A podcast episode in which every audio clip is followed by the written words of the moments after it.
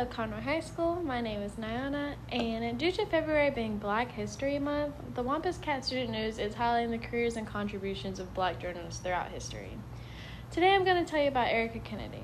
Erica Kennedy was not only a journalist, but an actress, novelist, and musician. Her biggest novel was called Bling, and it's about a young girl wanting to make it big in the music industry. Kennedy was inspired by another big novel at the time, and frankly, it was about a P. Diddy party. Kennedy was raised by her widowed mother and older brother, and when her book got published, her mom sent Kennedy a very large gift for her success. Throughout her life, Kennedy had always been a writer, and she took music to be something that she could release her emotions into. She published another book, and it was called Feminista. This book was about a girl looking for her future lover in a such sexist type world. Oh, and there's so much more that she did. Not only did Kennedy write, but she was also an actress and a playwright.